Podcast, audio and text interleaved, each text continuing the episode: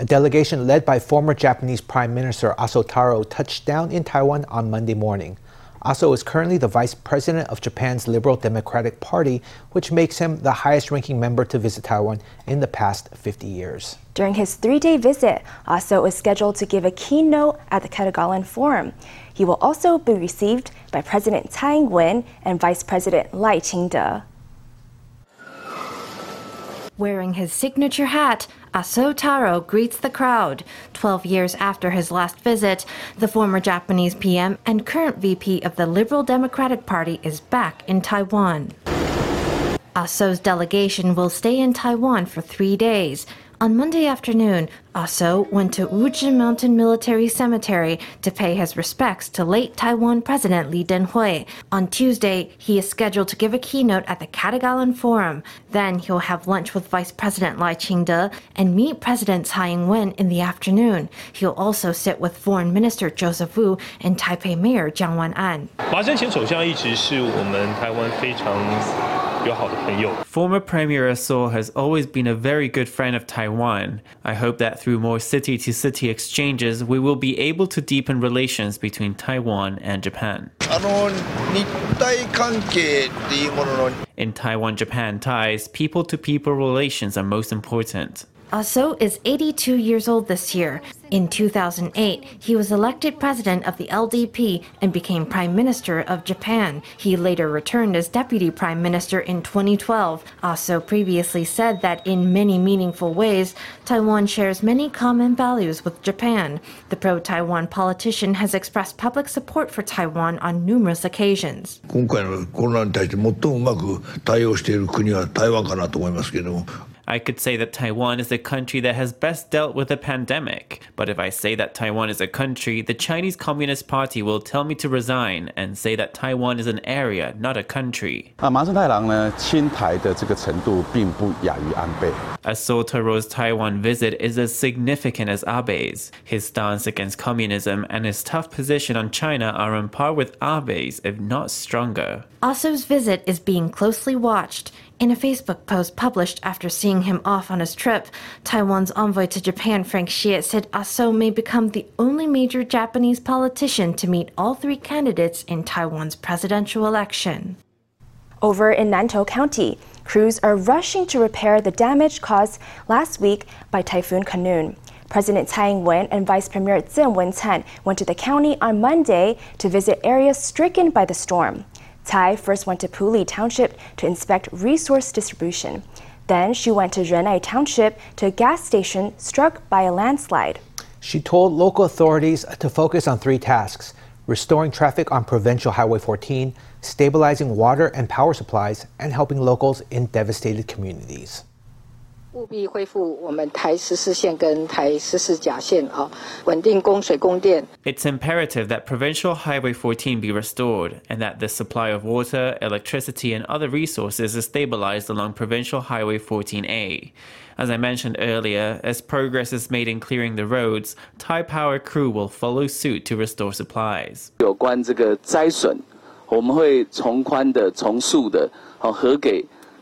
这个南投县政府。Regarding disaster damages, we will generously and quickly approve aid for Nantou County, people whose homes have been buried by landslides or who are no longer safe.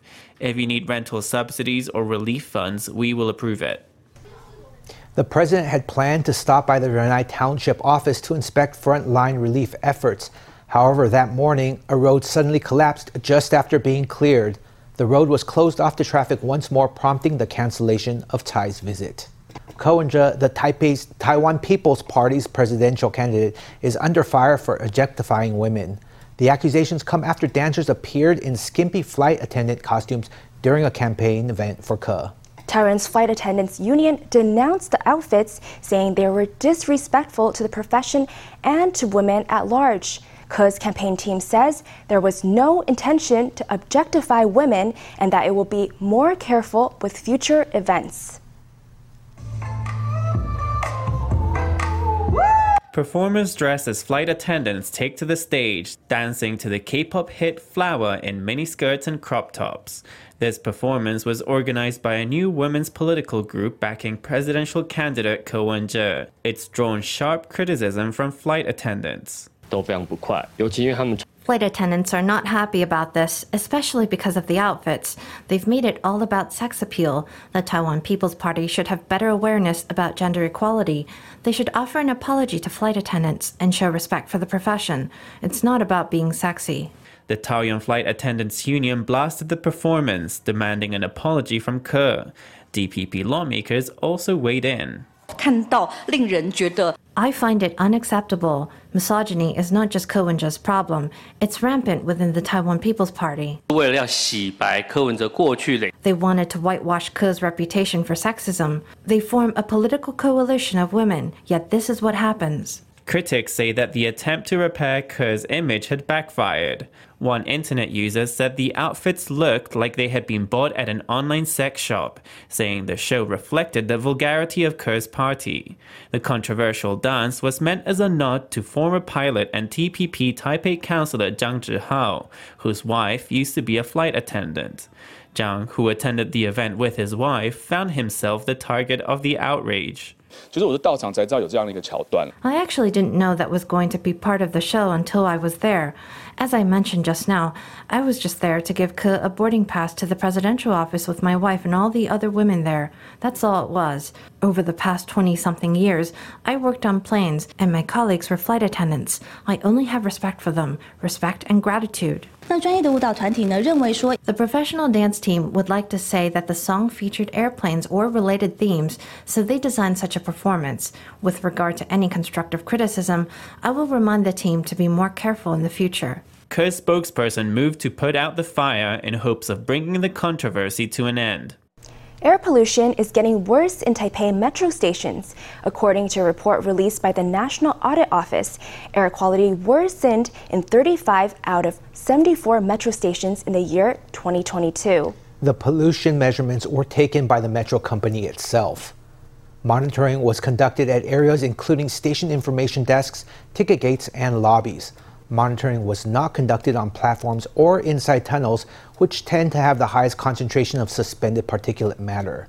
Responding to the audit office's report, the Metro Authority said that air quality data has natural variations. It said that even the higher pollution levels still meet the standards for indoor air quality, but it pledged to strengthen sanitation protocols at its stations and clean its air conditioning system to maintain safe air quality for commuters.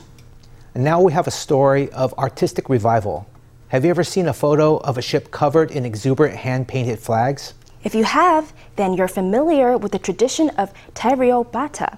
These colorful ship flags are a Japanese custom brought to Taiwan almost a century ago. Amid changes in the fishing industry and the dominance of the printing press, Wu Mingchang is one of the last Tairyo Bata masters in the country. He thought his art was in terminal decline, but to his surprise, he was approached by some young people with other ideas. This ceremonial ship launch is a magnificent event. The ship is covered in colorful Tairyo Bata, or fishermen's flags. The flags are intended to bring the new ship a big catch. When a new ship is made and launched, you don't send red packets. You send flags with the ship's name written on them. When the ship has more flags on it, that means the boss has a lot of connections. The Tairyo Bata tradition was brought to Taiwan from Japan in the 1940s and 50s. At first, the flags had to be entirely handmade, and even the paints used were special. The master paints the lines on the flag with a paste made of sticky rice. It's all freehand, no preliminary outlines here. Now in his 70s, Wu is one of the last Tairyo Bata masters in Taiwan.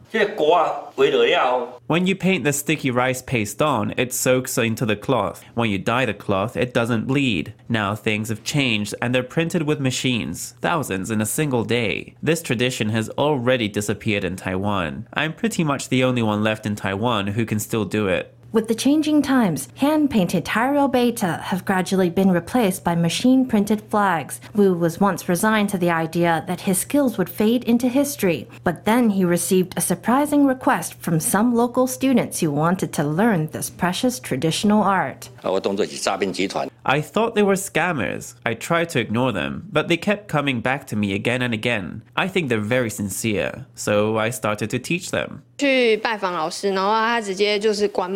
went to pay our respects to the master, and he shut the door on us because he didn't think there was anybody who would want to do such a complicated craft anymore. We are determined to bring this craft back. The Tairyobata is an art in danger of extinction, but with these students throwing themselves into learning, there's hope yet for this beautiful maritime tradition.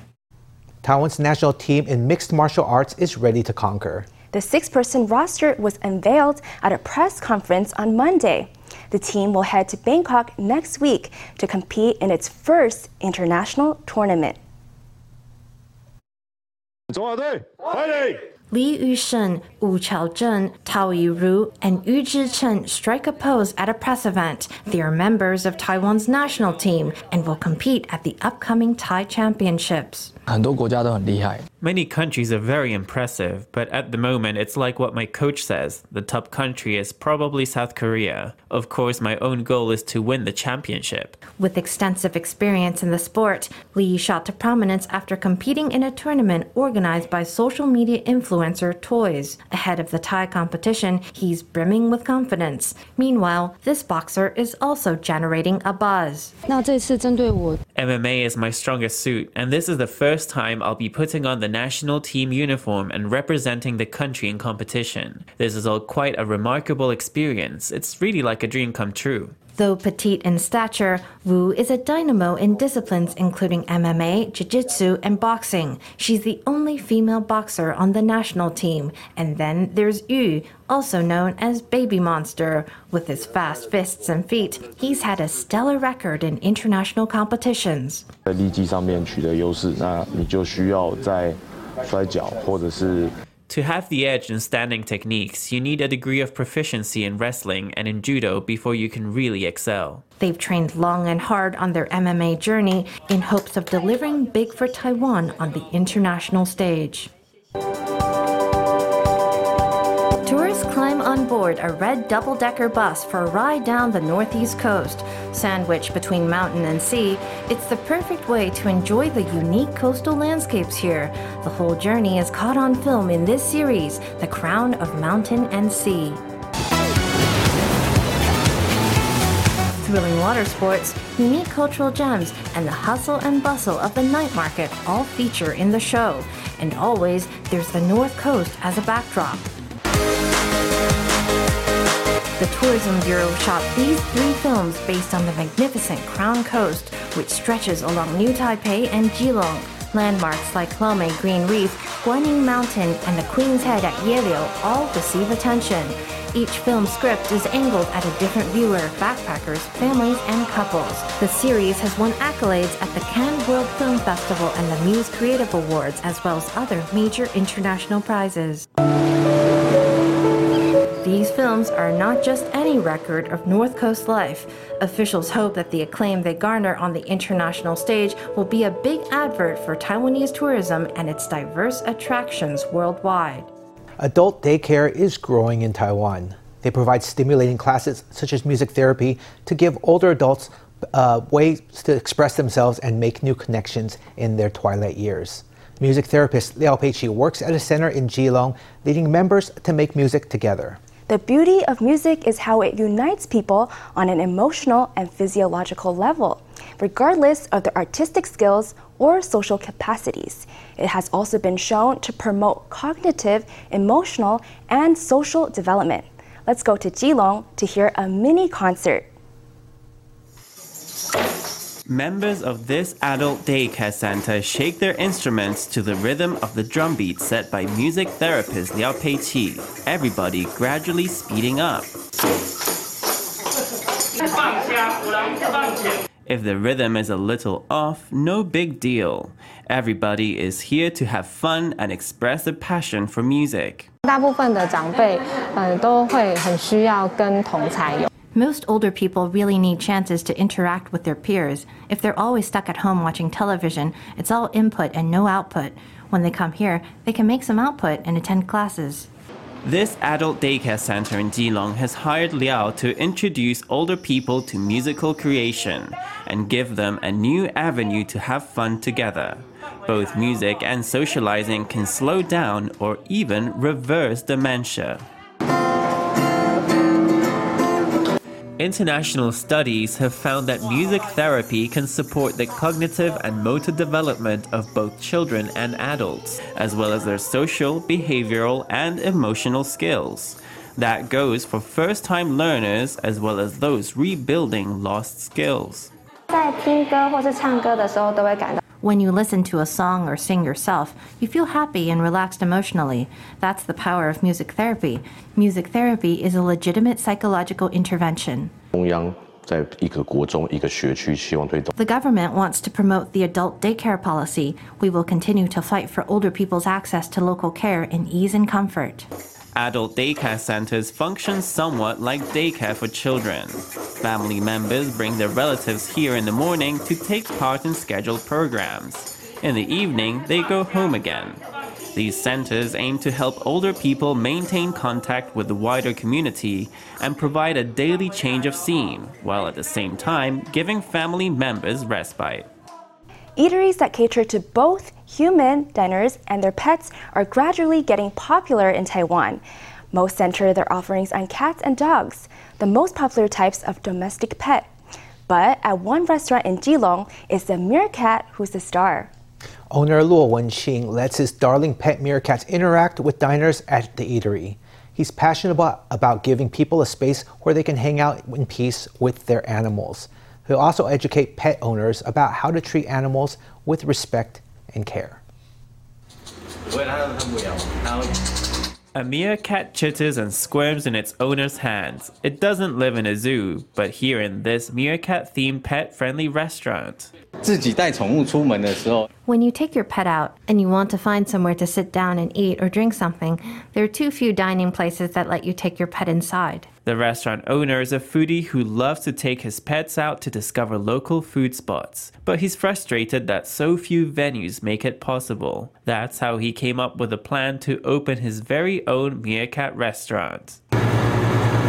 Pork slices are sprinkled with onion and scrambled eggs, then scallions and shichimi to make a delectable donburi. White rice refills are free here to ensure no diner goes home hungry, and Law shares pet parenting tips with anyone who wants them.